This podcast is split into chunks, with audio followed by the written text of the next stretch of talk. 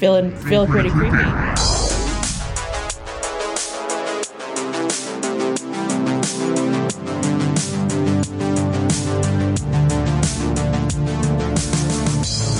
Welcome to Creep Club. It's a podcast for the sick and twisted and the morbidly gifted, where we wade through the blood and viscera of the horror genre and we discuss which ones creep and which one should be put to sleep. And today we're talking about Bodies, Bodies, Bodies, which is a cautionary tale about a Gen Xer named Greg and the perils of getting wrapped up in the Gen Z's narcissistic stupidity. That is I knew you were going to identify with Greg so hard. that is a take. I am Greg.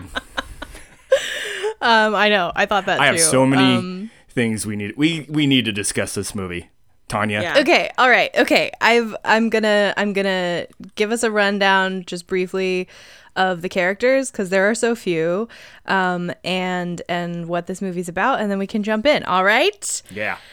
Okay. This was released a little over a year ago, last October 2022.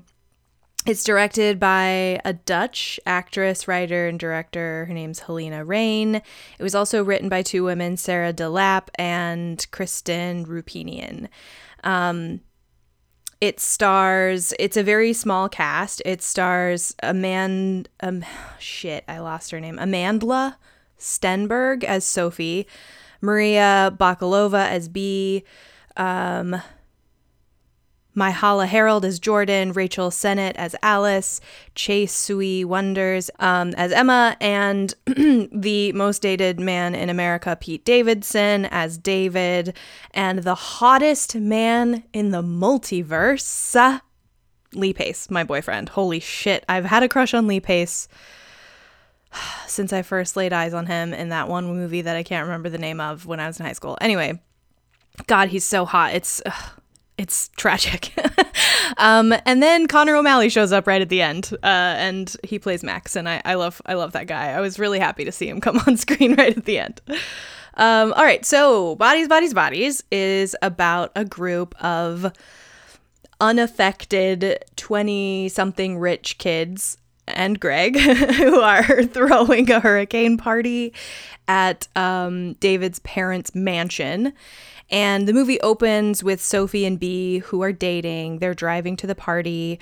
Um, B is going to be meeting the rest of the gang for the first time, so she's a little bit nervous. And uh, Sophie is doing a great job of calming her nerves and being very affectionate and warm and doting. Um, but there are little interactions on the way that make us feel like maybe we can't trust either of them. Like maybe they're both keeping some secrets from each other. And it's really subtle, just little glances and little slight interactions. Um, but on the way, even Sophie, for the first time, tells B that she loves her, and uh, and B does not reciprocate. Um, but when they arrive, everyone's hanging out by the pool, and it becomes immediately clear that Sophie's actually crashing the party, and no one was expecting her, and and let alone B, who's no who no one has heard of before this point. Um, and so immediately, relationship dynamics are tense in the group. Um, everyone but Greg seems to be friend have been friends for a long time. Um, Greg is a guy that Alice found on Tinder. He's a lot older than the rest of the group, um, and so right right away you can start to see these cracks in the relationship uh, in all of the relationships um, everyone's very uh, passive aggressive jordan right off the bat is immediately planting little seeds of drama all over the place trying to intimidate b and we we're like okay there's stuff happening all over the place. Alice is just kind of like an enthusiastic dum dum, and which makes her a great fit for Greg. Honestly, I wish it had worked out for them because he's a major himbo energy, and I loved it. and and I think that would have actually been a pretty good fit. Emma is sort of the stereotypical pretty rich girl who is dating David. Um, and as David puts it, he looks like he fucks, and that's what he brings to the table. Uh, he's got an extremely fragile ego, which is on display immediately and throughout, and a major coke problem, so not a great combo. And then we have Max, who we don't actually see until the last two minutes of the movie, but we learn that Max had been there because the party actually started the day before. Um, Sophie is not just unexpected, but also a whole day late to the party. Um, but Max left, and no, they he hasn't come back, and no one has heard from him. Um, and that's it. That's our cast, and that's who we spend the rest of the movie with. So we have this like brew of narcissism and like pettiness, jealousy, lust, anger is all just sort of like bubbling under the surface as the night unfolds. And the storm finally hits. They had been out by the pool, so they all go inside. It starts raining really hard. And that's when they decide to play ding, ding, ding, bodies, bodies, bodies. And it's like a game that I would love to play, actually. It sounds so fun. but um, aside from the actual uh, murders, but quote unquote murders. Um, it's sort of like a, a cross between hide and seek and mafia. I don't know if you've ever played mafia. Um, anyway, uh, re- immediately it intensifies it, it intensifies everyone's situation, and they're all getting uh, really vicious with each other. And um, as the storm is raging, the power's going out. It's very dramatic. One by one, they actually start dying. And the group is trapped inside and trying to figure out which one of them is the murderer. Yeah. What did you guys think of this movie? I really liked it. I had a good time watching it. It was silly. I laughed a few times out loud. Uh, it gave me whiplash because for the first maybe 35 minutes, I was just so annoyed by everything. I hated the kids, I hated their music, and I became a very old curmudgeony man for that first 35 minutes of the movie. And um, and then I saw Pete Davidson, and then my heart really sank. And then, uh, which funny enough, he actually turned out to be one of my favorite parts was Pete Davidson. I just kind of liked his weird energy in the movie. Um, but then I caught on that I was actually watching a satire. And once that Yes. clicked, I was able to go, okay. And then it became humorous, and I was able to enjoy the movie. And after the movie was over and I was able to think about it more, then my enjoyment level of the movie increased. Um, I will say I was a little disappointed also, which is something I got over, but um, I had gone in thinking this was a slasher. So I was waiting for the movie's monster to arrive. And of course, that's not what happens. This is absolutely more in the vein of an Agatha Christie who done it Yeah. or Clue or something like that and, and not a slasher movie at all. Um, but you know, it's it's an A24 film and so it's got that sort of A24 feel that I love. And uh, so yeah, I would say it's not my favorite movie that I've ever seen, but I but Okay.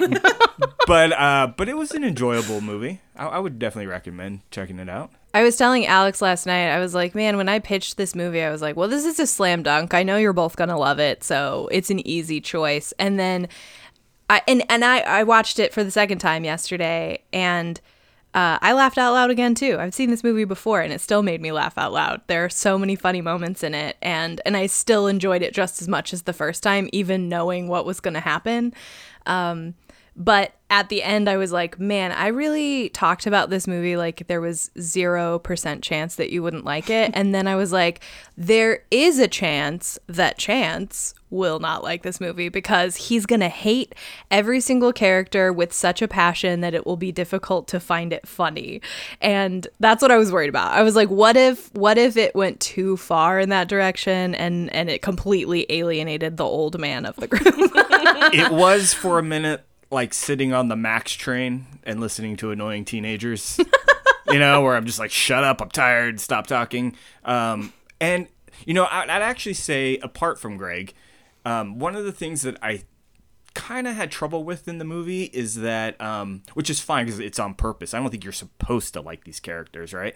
Um, No. But there's no one to sort of like latch onto in the Yeah, even Greg, who is the the the least hateable character, um, Really? because he seems to be more genuine, but he is still a kind of a himbo. There's not much to hold on to there. There's not much behind those eyes. He seems kind of like a dum dum, and also like near the beginning, he he grabs a collectible sword off of the wall of this mansion that of people he doesn't know and uses it to crack open a bottle of champagne that he doesn't own. And that's like a clue that you know he's probably in the right group you know? He doesn't really have a lot of respect for others it seems like. For me, the first clue was that he was like in his 40s hanging out with a bunch of 18 year olds. it's the first clue. um, i'm blinded by his hotness i don't care he's so hot fuck he's so hot Ca- calm, ca- calm down, Tanya. I remember mentioning once. I can't remember what episode it was, but I mentioned some the attractiveness of a girl once in an episode, and both of you rolled your eyes. So I'm just calling you out right now. He's hot. Go ahead. but only moms would think he's hot, right? what well, Tanya's not a mom. Yeah. It's a line from the movie. It's a it's a line from the movie. Remember Pete Davidson's like oh, trying right, to like right, right, right, right, right. Yeah, Pete Davidson is like immediately uh, threatened by by Greg, which is really what escalates and gets things cooking right away. Um, because he do- he he's already acting like um, a a child having a tantrum about this hot guy being in his parents' mansion, where he was supposed to be the star of the show.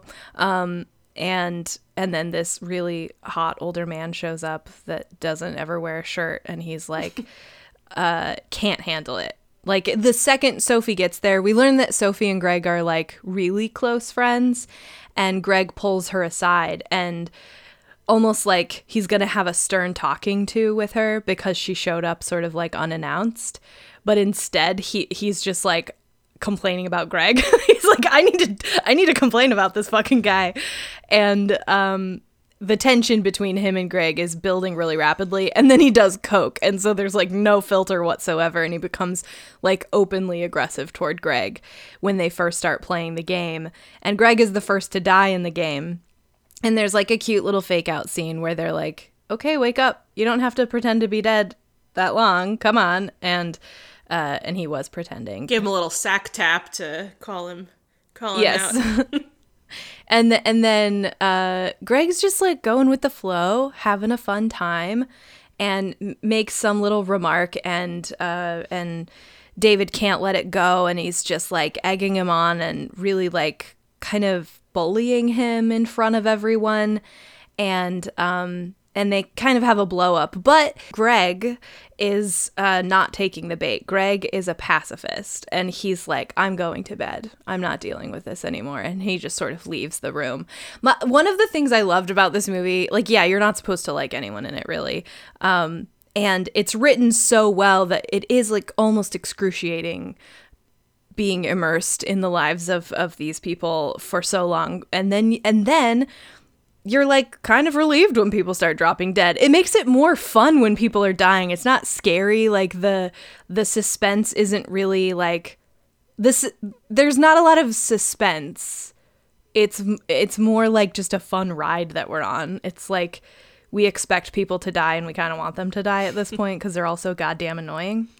But anyway, um, I loved that like there would be these huge blow up interactions where if you're in a normal group of people who like practice empathy and have like actual connections with their friends, any one of those things would end the party immediately. People would go home, people would be like, okay, we need to break this up. But they move on immediately. It's like they have no empathy whatsoever for others' experiences. So like when when Greg is like bullied in front of everyone and it's really uncomfortable and uh, and he decides to remove himself. They're like, "All right, let's move on," and that happen. That just keeps happening. They just keep they move on immediately, and it like I don't know. It's it speaks to how the murder the I keep saying murders, but uh, the way the the deaths unfold and and the sort of surprise twist ending, it all sort of makes sense. Like no one's really actually paying attention to what's going on around them unless it affects them directly. one of the few notes I wrote down was like,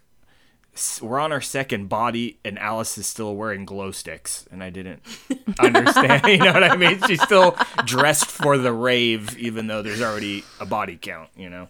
And Right. And they don't seem to really question people's motivations or behavior um, unless it. And often, like, they're behaving in ways that don't make sense to us. They're behaving in ways that probably we wouldn't behave in as normal people on the planet with feelings and not a lot of money. But there are moments where someone does something that you can totally make sense of. And often it's it's the character of B because B is the outsider. Greg is the outsider because he's an older guy, but he kind of also fits in with the group. Like he he he fits in pretty seamlessly. Except you know, David's not thrilled about it. Um, but B is like her character is a, is softer and more mysterious and there's more behind her and we know that we know like right away that there's something happening with her mom that's like causing her some anxiety and we see her actually being vulnerable. She's the only like outwardly vulnerable character. So she's like uh it feels like she's in the most danger because she just walked into a wolf's den. And I I there was a moment where it's later on so i don't want to get into it in detail but but basically she she she does something that is questionable and it makes them really uh focus on her as the potential killer um, because they can't make sense of her behavior. But like i would say the average audience member could easily make sense of that behavior because she's in shock and she's just gone through something extremely traumatic along with the rest of them but they seem to be handling it okay.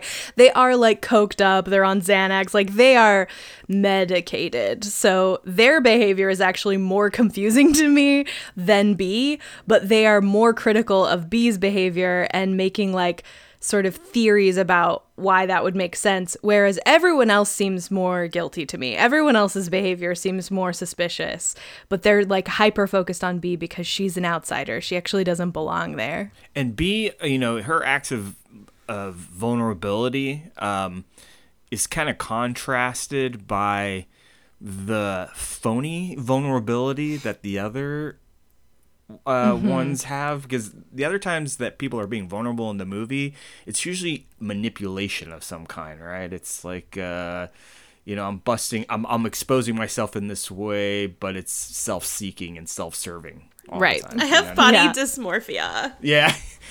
Alice is my favorite character, by the way. I will say. Once Greg was dead, I was like, okay, I need some. Same. Uh, but Yeah. I think I think Alice is hilarious, and sh- watching Yeah. Alice, I was like, okay, that that's what tipped me off that I was watching a satire was actually because of Alice.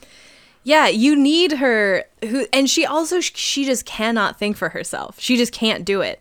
So there'll there'll be mo- there's like I can't remember exactly where the scene is, but there are two other people that are really going at it and like accusing each other of things and getting really vicious.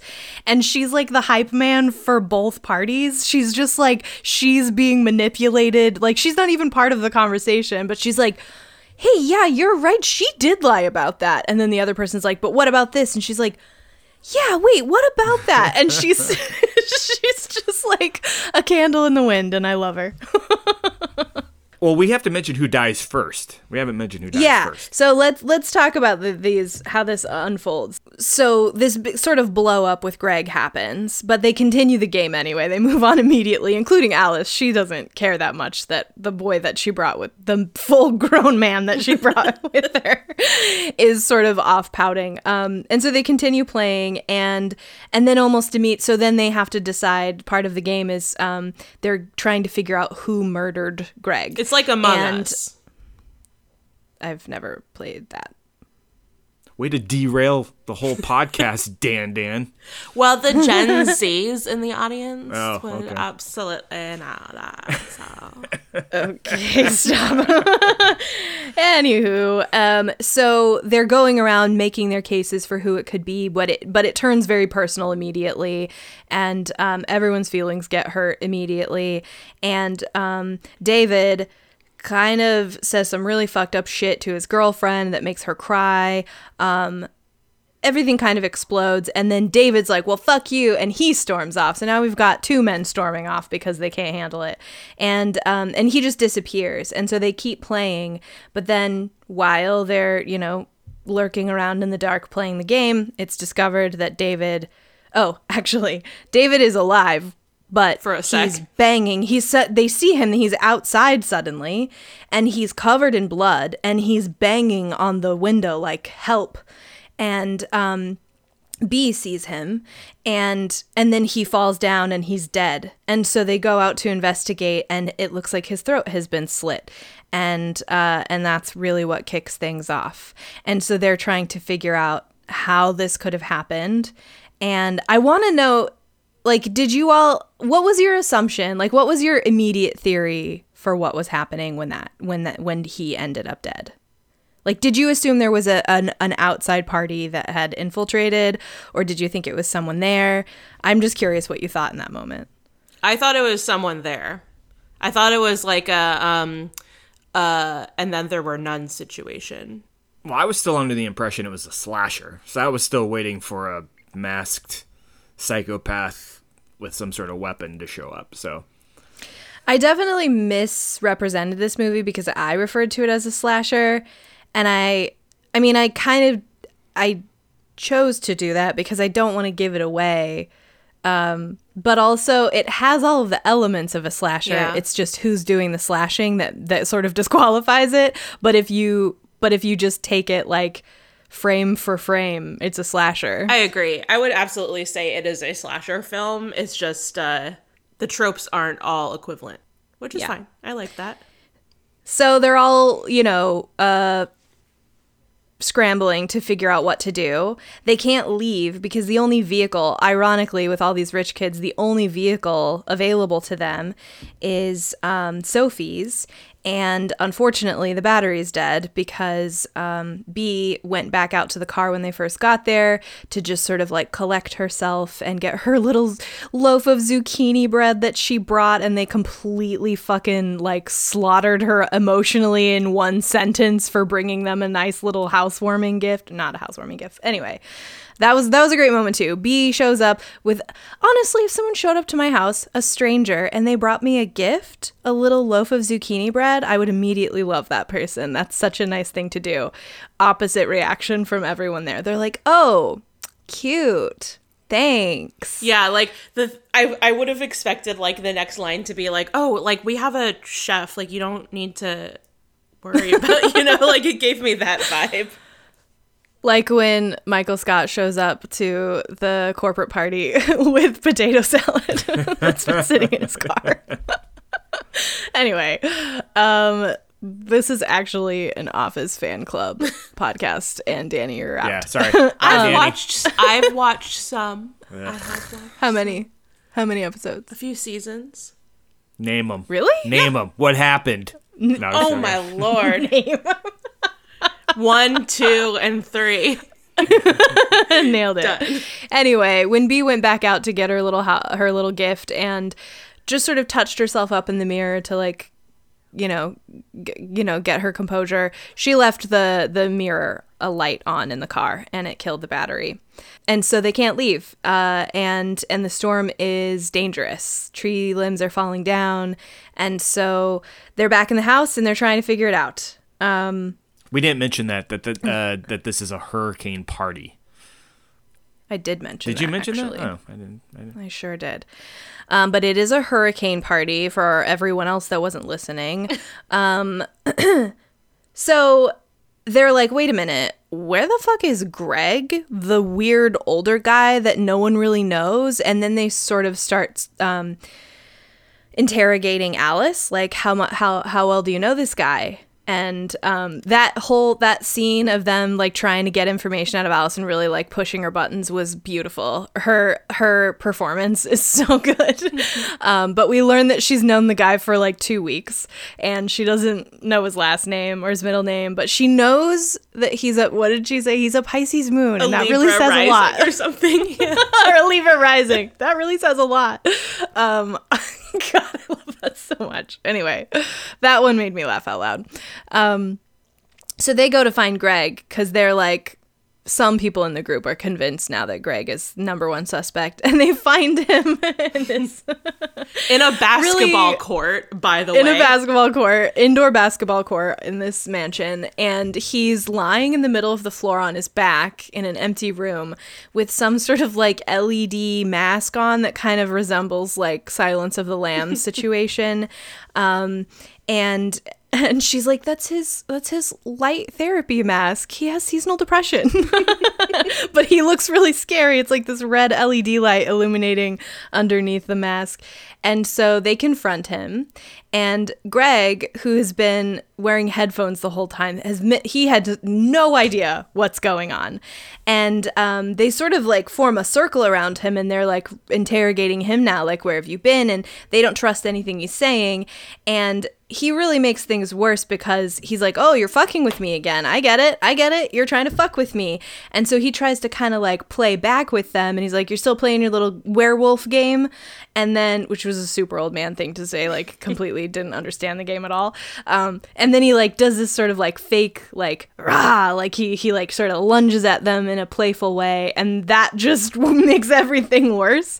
Um, and they assume, "Yep, he's a complete monster." And so Oh, I forgot to mention that while they were looking for him, they found his go bag, which had things like a knife and rope and a map with the house circled. And one of my favorite moments of an, an example of them like being totally baffled by like easily explainable behavior. They're like, why would he have a map with the house circled on it? That's so fucked up. And I'm like, well, because he's going to this house for the first Right. time and there's a hurricane. He he might need to know where he's at to find his way out. Like it, it makes sense to the audience, but they cannot make sense of why someone would be prepared for a hurricane because they're rich.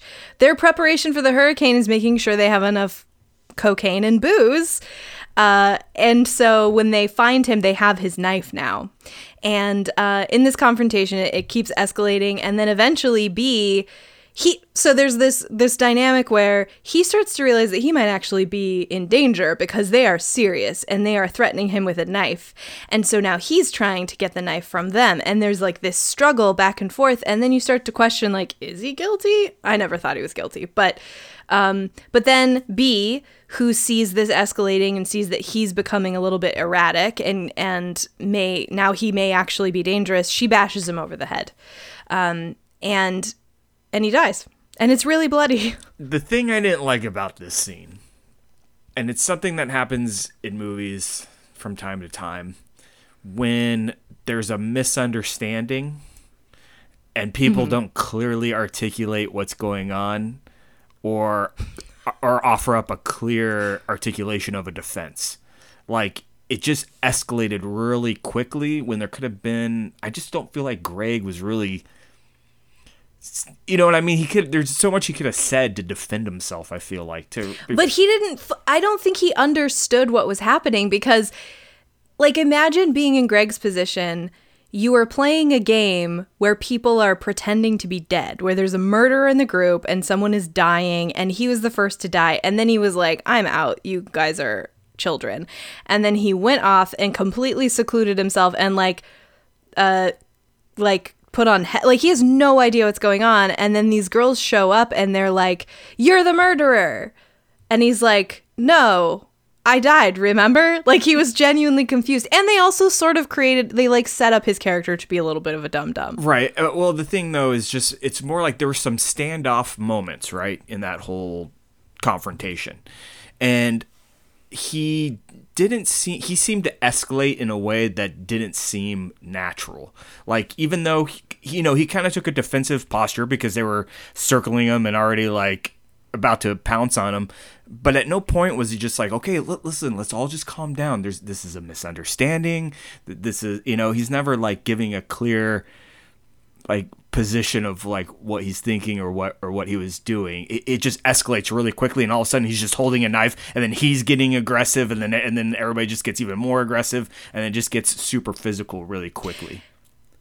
okay so i have a thought about that which th- so earlier in the movie she's like i think he was in like afghanistan or something i don't remember who says that but they like make an allusion to him being like a military guy or that he was he, yeah, he's some sort of military guy, but it's in passing. And then after he's dead, that comes back around and they're like she says something about so it comes back and and Alice is like he wasn't in he wasn't a, a veteran he was a veterinarian. And someone's like, why were you calling him G.I. Joe? And she's like, have you seen him? and I feel like even I've seen this movie before and I forgot about that little detail. And when that was happening, I agree with you that it felt like it escalated really quickly. And he went from being like, what's going on around here, guys, to like threatening them with a knife. And I think that that might be intentional in the writing because we're still at that point thinking he's like a war vet and it and I, I had a conscious thought in my mind when that was happening that like oh he's it he like went immediately into self-defense mode. Maybe this guy has like ptsd and now this is going to be really dangerous for them because and the way that he was holding the knife and his stance made him feel like like he was really in control of the situation. And then and then it's like and then it's a joke later like he, he he's just really hot and buff and takes care of dogs or something. and I wonder if the, if they like sort of wrote that scene to heighten that like to play into that seed that they dropped earlier in the movie that he like is a war guy. I, I think you. I think you're right Yeah. because that's what I was thinking the whole time. His stand. I mean, obviously the guy's big. He's muscular. He's got like a. He's not holding the knife in a way that looks like he's never held a knife before, right? Like he's holding it. Right. He's holding it And like he he's brought a, a knife, Yeah, like, like- he's a soldier. You know what I mean? He has a go bag. Uh, Yeah. but, but the problem is, is it it's like, well, if it was just for the joke, it goes back to the fact, well, he wasn't an army guy, so, and not only that, he was a vet, so clearly he had some intelligence, even though he definitely was kind of a himbo as well.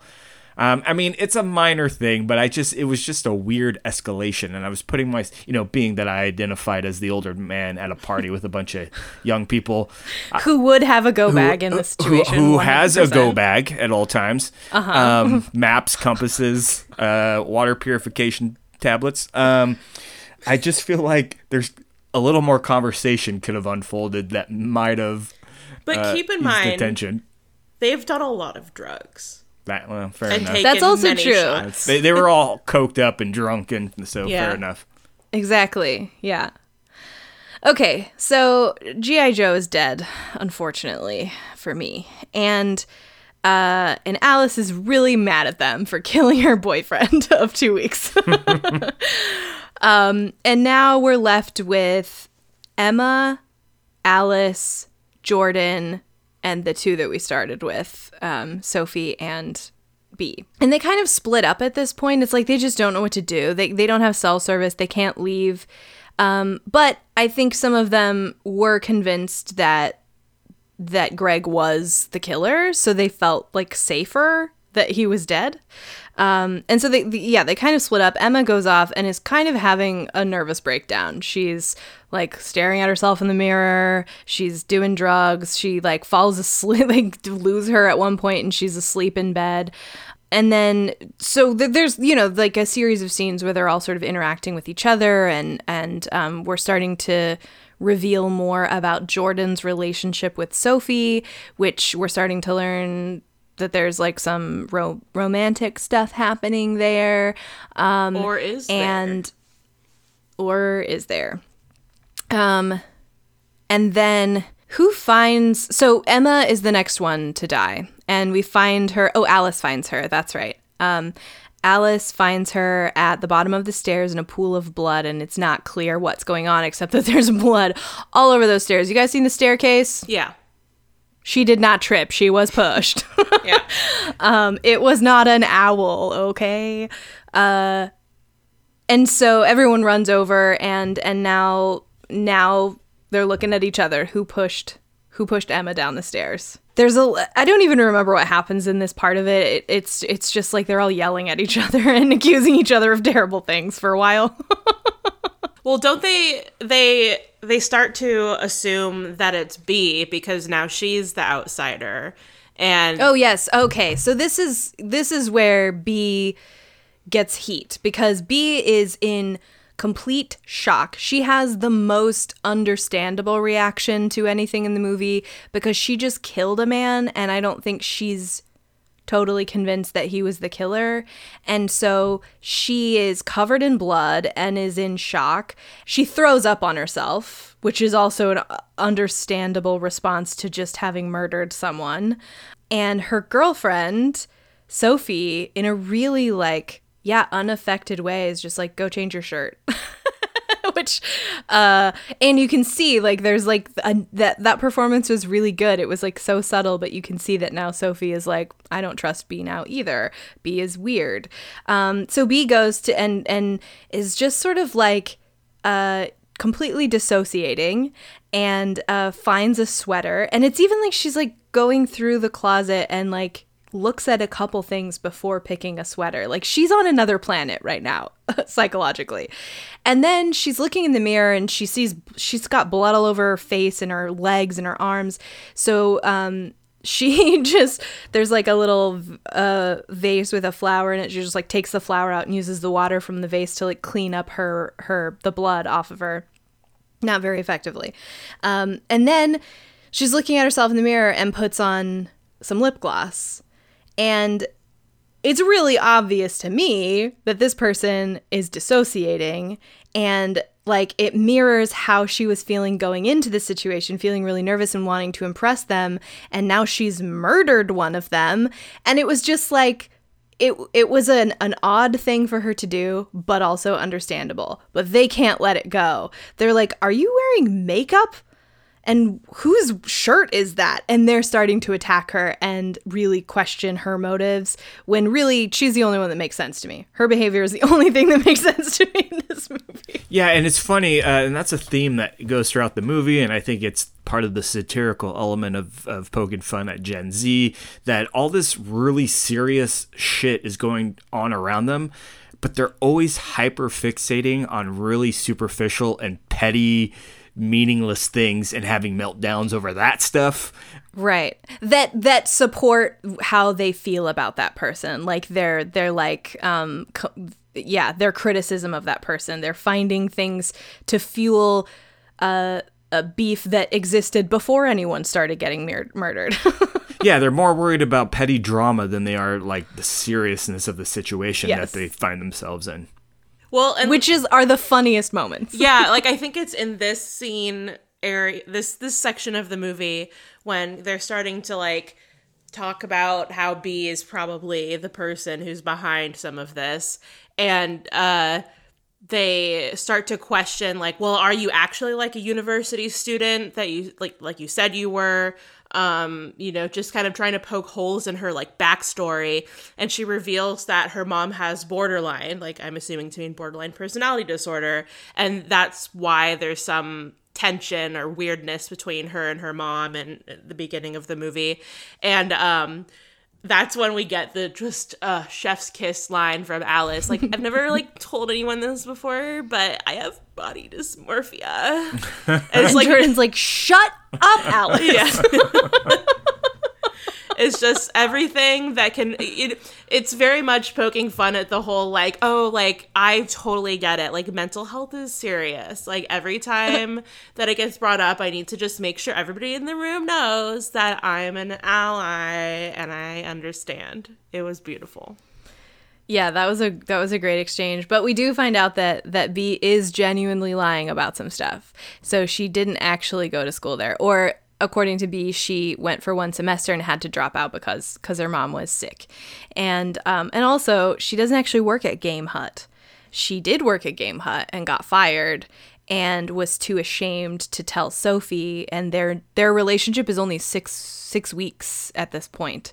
And also, you know, she's dating a super rich girl. As we find out in there when they're all yelling at each other about how they're all more terrible than than the next, uh, we find out that Sophie and David are the richest of these rich kids. And she's dating this uh, girl who is like coded as an immigrant who uh, lost her job at Game Hut at the mall and she's too ashamed to tell her. So she's like, I was basically like, I drove you to work. What were you doing when I dropped you off at the mall? And she's like hanging out in the food court and uh and anyway so so that um is the last straw for them and they force her out of the house into the hurricane they lock her out of the house and and it doesn't even seem like they're doing it because they feel like she's dangerous. It just feels like they're like, "Oh, you actually don't belong here and you just admitted it." Like it doesn't didn't strike me as they were like feeling like they were like physically in danger. Because they could have so tied, they they needed to kick her they could have tied her up or, or done a, a million other right. things. And Jordan is really the one that's like pushing for Right. it, like physically kicking her out of the house. And and and it felt like more like, yeah, you you don't actually belong here. You don't deserve to be inside right now. Um, and so they kick her The out. The funny thing about B's dishonesty, though, yeah, she was lying about some stuff. But again, they use B as a way of contrasting an idea in two different ways. So, dishonesty, right? Yes, B was being dishonest, but in the bigger scheme of things, it was pretty minor, and it's an understandable reason why she would be dishonest about those things. It wasn't really malicious, it was more about insecurity. Um, contrasted with all these really tight knit group of friends who've known each other for a long time they're constantly being dishonest with each other. And not only are they dishonest Mm-hmm. with each other dis- they're dishonest with each other in ways that are so vicious and spiteful and yeah, dark and they're mean. dishonest with themselves, themselves every each other yeah their dishonesty is like malignant and gross. Yeah. and they're and they're you know looking pointing fingers at b for her dishonesty which is like nothing compared to who they are as people She's the a super easy scapegoat. yeah Yeah. Um, and so so B is like well, I'm not going to fucking die in this hurricane and B is the only one that has like any self-preservation skills. So she goes to the car, she finds some Cheetos, she eats the Cheetos, she finds some underwear that appear to be dirty that aren't hers and I don't I think we're supposed to assume are also not Sophie's. So now she's They're Jordan's. suspicious. Well, we- right? they they was established Jordan's. that Yeah. they established that with the bra because there was a matching bra. Oh, that's bra. right. She's there's a matching bra, and she saw that earlier. That's right. Um, and so she can't stay in the car. It's not safe for her to stay in the car. And so she's trying to find a way back in, and she does. She comes in through the dog door, which I feel like is is like beautiful imagery for for how her character is treated in this movie. Um, and Oh, before she comes back in through the dog door, she's looking through the window and she sees Jordan find a gun. Earlier in the movie, they're like, doesn't, you know, like this is a man, some rich guy's mansion. Aren't there guns in here that we can protect ourselves with? And that's another beautiful line from Alice. she's like, um, David's dad is an asshole, but his politics check out. saying he's, he doesn't have any guns. He's, he's actually a good guy. He's on our team. Um, I loved that line. Um, I want to rewatch this movie purely just for Alice. He voted for Obama is like absolutely what I would love to have uh, heard. Her lines are just so uh, hilarious, but I know, and and her delivery is so good. She's got like really solid bimbo energy, where it's just like she's just like She's wearing a cowboy like, hat for part of it, which oh, so good. Anyway, so they do. f- Jordan finds a gun, and B sees it through the window, and B is like seems to really love Sophie and want to protect Sophie, and now feels like Sophie is in danger, and so that's really her motivation for getting back in that house. So she finds a way in through the dog door, and confronts them, and she's like, "Jordan has a gun." you know they make Jordan empty empty her pockets. There isn't a gun in her pocket, and um, and it seems like B is fibbing again. B is just here causing problems again. Um, but that escalates more. They're all yelling, and uh, Jordan runs over to the sofa and full, pulls the gun out from between the couch cushions. She had hidden it between the couch cushions, and now she's pointing the gun at all of them. Um, and and that's when she reveals that Sophie, or according to her, Sophie texted her the day that they drove the day that they drove there, which was the same day. It was like before that, um, before Sophie picked up B, I think. Right. She begged Jordan to come over and they fucked in her car, which would explain the panties in the car. And um and you know, Sophie's immediately like don't listen to what she's saying. She's lying. She's just trying to get in your head. Don't listen to her. And Jordan's like, look at her texts. And it's it's so funny watching this go down because I'm like, your friends are dead and dying. You're pointing a gun at everyone, and what you're most concerned about is driving a wedge between Sophie and her girlfriend because you're jealous. um, and that that like the the text message thing keeps coming up through the end of the movie. It becomes the the new focus is figuring out if Sophie was having an affair with Jordan, eh, even though people are just dropping dead and everyone's covered in blood. um, and in this in this in this struggle, Alice gets shot in the leg. Uh, Jordan is the one that shoots her, but it wasn't intentional. It was a struggle over the gun. No, no, this one was Alice. intentional. Yeah. Because she, Oh, that's she was right. talking shit. That's right. They were like, "Oh God, this was oh man, I love this part." As Jordan is trying to convince B that she and Sophie were hooking up, uh, Hooking up. hooking, hooking, hooking up. It's a new slang term. Um, uh, Alice jumps in, uh, I guess to, I don't know, try to egg people on or whatever. And at some point, it's revealed that Jordan actually hates um, Alice, or is they claim that Jordan hates Alice and that she doesn't actually like Alice's podcast. Uh, she hate listens to her podcast, and Alice is just like, I you- wrote down one quote. I wrote down one quote from this movie. And it's first of all, a podcast takes a lot of fucking work, okay? You have to create a Google Calendar.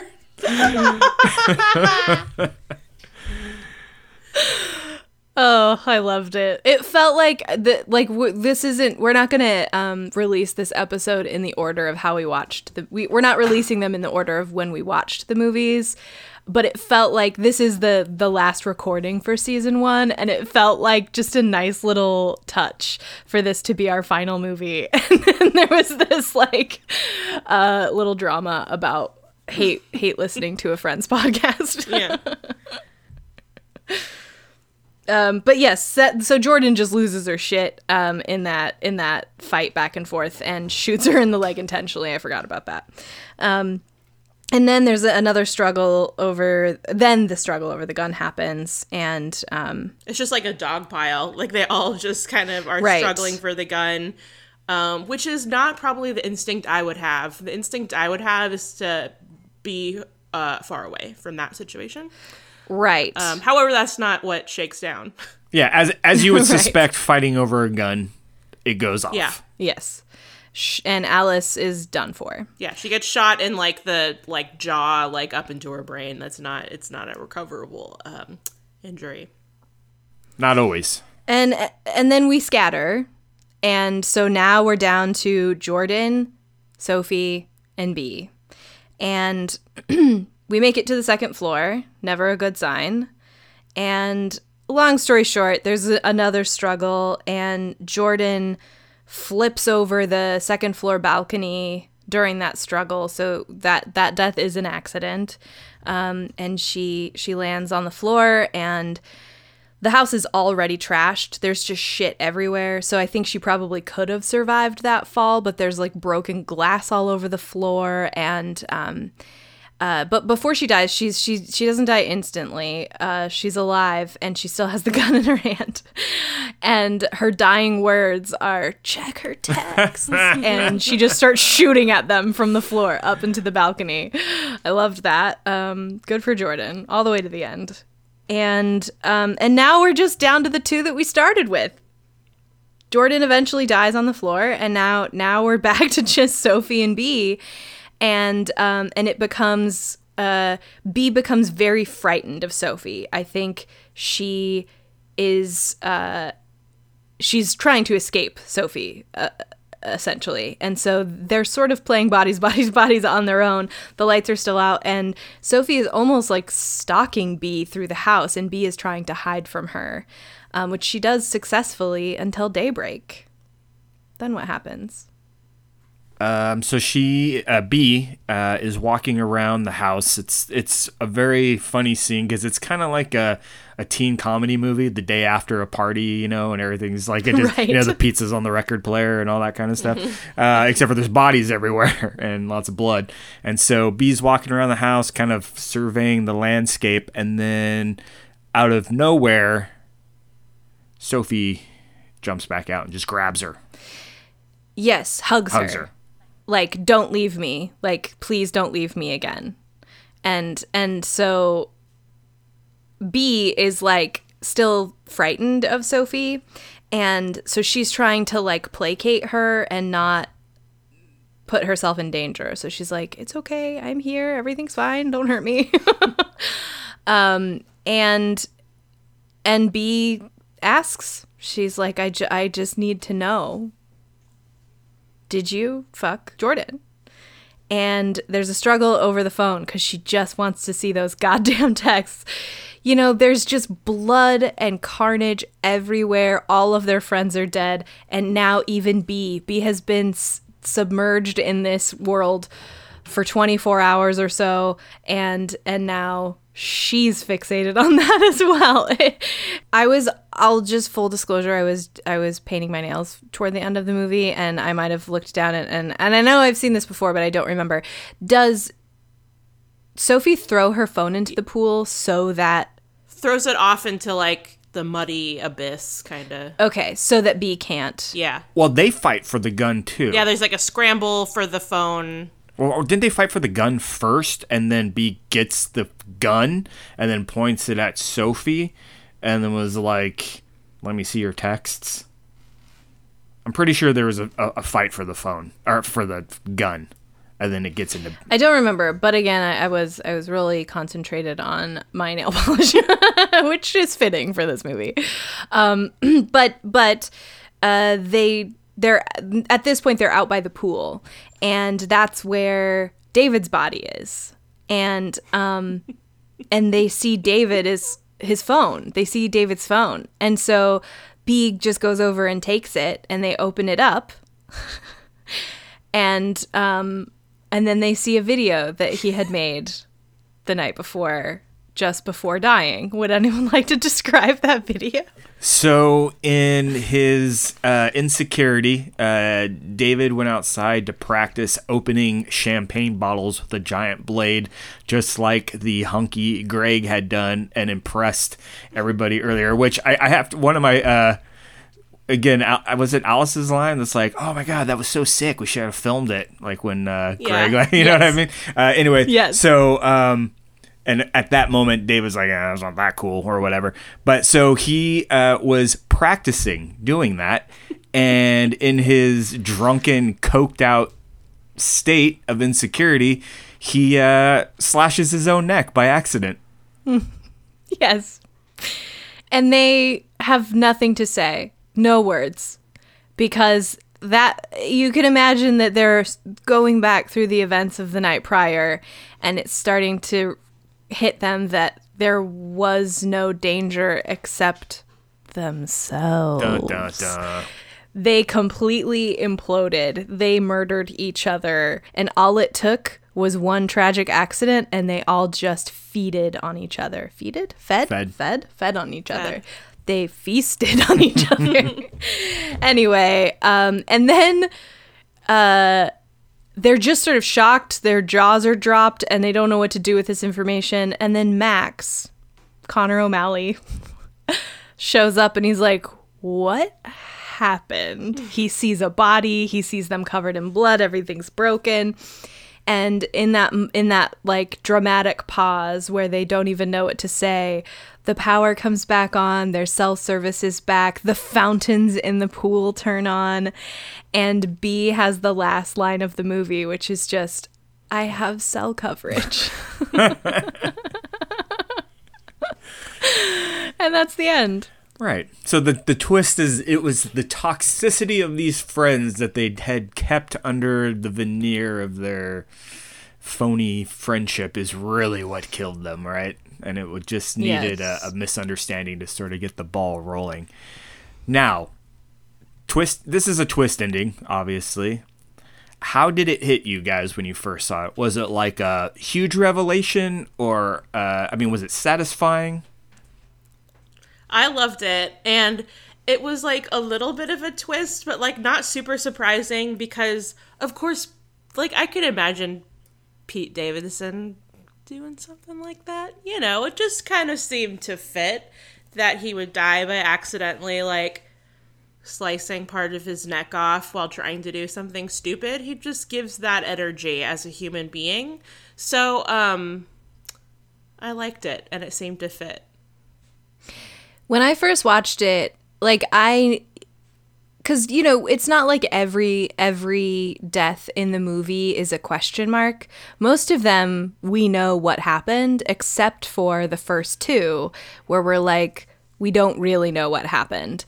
Um especially Greg. And and like Emma could be easily explained by falling down the stairs cuz she was eh, you know, in an altered state for multiple reasons. Um but the rest of them we know that they're just sort of like imploding that they're that they're escalating it amongst themselves. I, I- anyway what i'm trying to say is at the end i did not i was surprised to find out what happened with greg. Although i knew that there was going to be some explanation because of the way that it's written. It's not like a complete twist you know?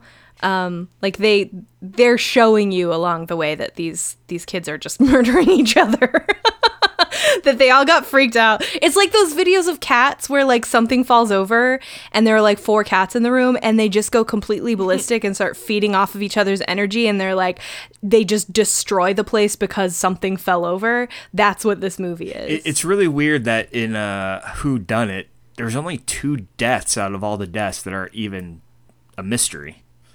right. You got Pete Davidson's character, and then Emma, and even that could be almost kind of explained in the midst of it. So it, it's it's Right. interesting for me. Um, I I was the same way. I knew that you could see who they're setting up as a red herring, especially with Greg and with B. You know, so you And also Max. And Max. Like they're like Max was here and he disappeared and no one's heard from him. So there's always Max that's an option. Yeah, now. but but you just you know that they're setting that up to throw you off, so it's not that. So I knew that it wasn't any of them.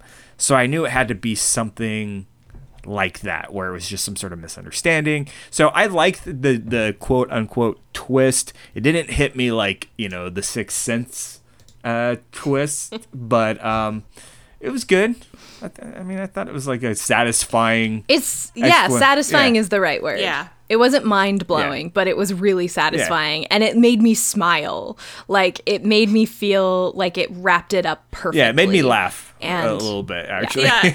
Especially like the setup for it and like even the music they use. Like it's very clear that like Pete Davidson's character is like trying to film like a TikTok video of himself and the the Yeah. sound clip that they use like over it is it just it got me, man. It was so funny. Like bored at home, home, bored at home, home at home, bored, bored at home. Like that, but better. I'm bored in the house and I'm in the house bored. Oh. I think is what you mean. Yeah, that. Yeah, that was like a viral uh, trending audio uh, in the last few years, and it and yeah, it was just like such a scathing look at that generation of the worst aspects of that generation. And yeah, I'm I'm glad that it landed in that way because I was like, I mean, they they do it's it's such a tight script, like. I don't have any complaints about the script, honestly. Like, absolutely none. And even with any of the performances, it just felt like such a solid movie and also a fun one to rewatch. Like, I was surprised how much I enjoyed rewatching it. And it's one that I would want to watch again.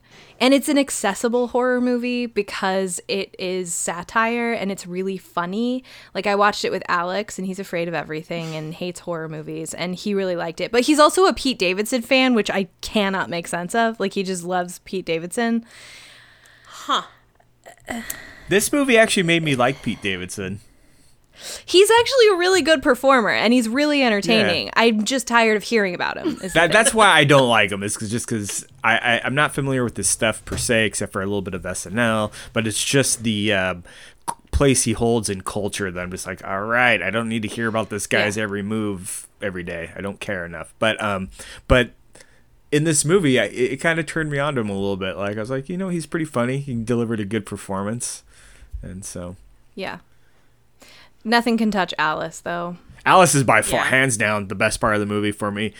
Made me la- every time she spoke, I laughed hysterically, and uh, it took the uh, edge off for me in terms of like, like I mean, I was really grinding my teeth for about the first thirty minutes of this movie, listening to these this cast talk, um, and the music that was playing. You know, it's just everything about it was just getting me in a bad mood. Uh, but then, uh, the humor that they brought with that satire really made me enjoy it a lot more. And Alice was at the heart of that by far. Yeah. So, how would you rate it? I, man, it's so hard. I'm going back and forth because again, there's this whip. I only watched it yesterday, so I'm still kind of dealing with the whiplash of going from really despising everything that was happening to um, getting it and then like really enjoying it. So, um, I would I would give it a 3.75. It's better than your average movie. It's written pretty good. I think the cast brings a lot. I think uh, I think the performances are really good in this movie. And um, the only thing that I don't and it might just be from the disappointment because I was expecting a slasher movie was I'm not even sure if you could call this a horror movie. Like it's it's got horror element. Really? Yeah, I mean it's It's way too bloody to not be a horror movie. I mean, it's got horror elements, being the blood for sure. This is Ch- we should have a T-shirt about this. Chance's argument about every movie is that it's not technically a horror movie. Well, I'm not Yeah, saying so there's like a. it's a more than a horror movie. How about that? It goes, it breaks out of the genre of just horror. There's there's other I think genres that's true for up. most horror comedies. Yeah. It's a it's a horror comedy, and I think I think that's it. Like the comedy softens it enough that it yeah it doesn't feel like it quite fits into the horror genre. It doesn't fit into the slasher genre. Really. Well, I just mean the the who. Do- I mean, it was so much more of a who done it, and I would consider that more of a murder mystery, which is not technically horror. Yeah, it's a really bloody murder mystery. like when I watch a murder mystery, I'm more intrigued by the unfolding of who the who these characters are and the mystery around the deaths, right? That's really what like makes a who done it a who done it. And there's not I'm never scared when I watch a murder mystery, right? You're more involved in the intrigue. And that's how this movie was Yeah. for me. I was more involved in the intrigue and the who done it element. And at no point was I like had that like horror fear. Nor did they nor did they really present horror fear. yeah, they didn't write it Yeah. that way. Yeah. Yeah. Danny. Um, I'll give this a solid four, if not a four point five. I really enjoyed it. It was silly. I do want to watch it again. Um, and I'm also like a little bit curious to see how it like ages over time. Um, I could see myself wanting to watch it like years down the road and just kind of like When your chances age. when I'm the ripe old age of 74, like chances now. 74 years young. Watch it. Yeah. Um, I would also give it a four and a half. It's like not my typical. It's not a movie that I would typically rave about, like the the general genre that it fits into. But again, it was like just such a tight script, and it made me laugh so much. And and again, the ending was really satisfying for me. Like it, it's like a little morsel that I was excited to watch again, and I think that says a lot. I was I was really thinking about a four, and I was like, I know, I think I think it deserves the extra point five. Um, I would say also that it the the reason another reason I love it so much is that it and Chance you made a comment earlier that when when it's daybreak it has that feeling of like 90s party movies where everything's trashed and you're all just sort of assessing the damage and you're like at a, you're like what do I even do now? And the whole movie has that kind of vibe for me of like a throwback to movies like um I don't it has a little TV bit of a lot of things. Which is I've never seen it but you talk about it a lot. It's weird how much you talk I, it's weird how much I talk about it because I do not like it. Oh, then don't compare it to this.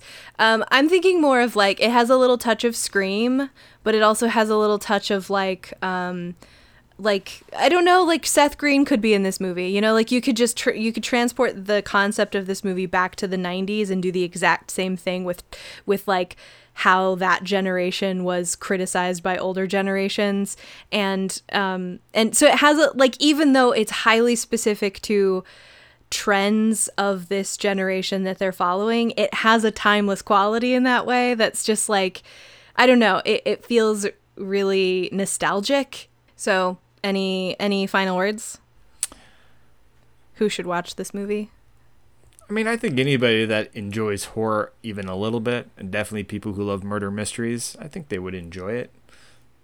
people who are very critical of gen z would love this yeah, movie that too. Although I don't think it was vicious. It's definitely making fun of Gen Z, but it was.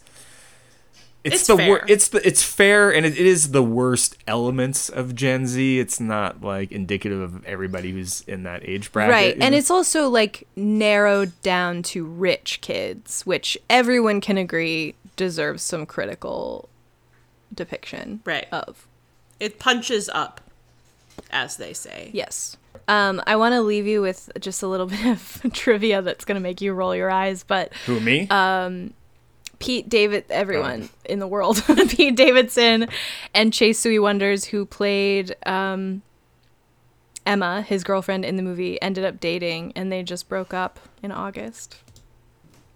Who hasn't he dated though? But it's just funny that, that that's like looking at their relationship in the movie. So really, when sparks flew is what they met on the set and then started dating. I'm Beautiful, gonna I'm gonna yeah. DM my condolences on Instagram real quick. Hold on.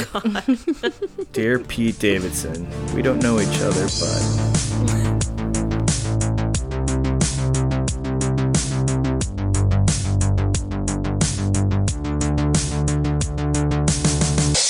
I have body dysmorphia.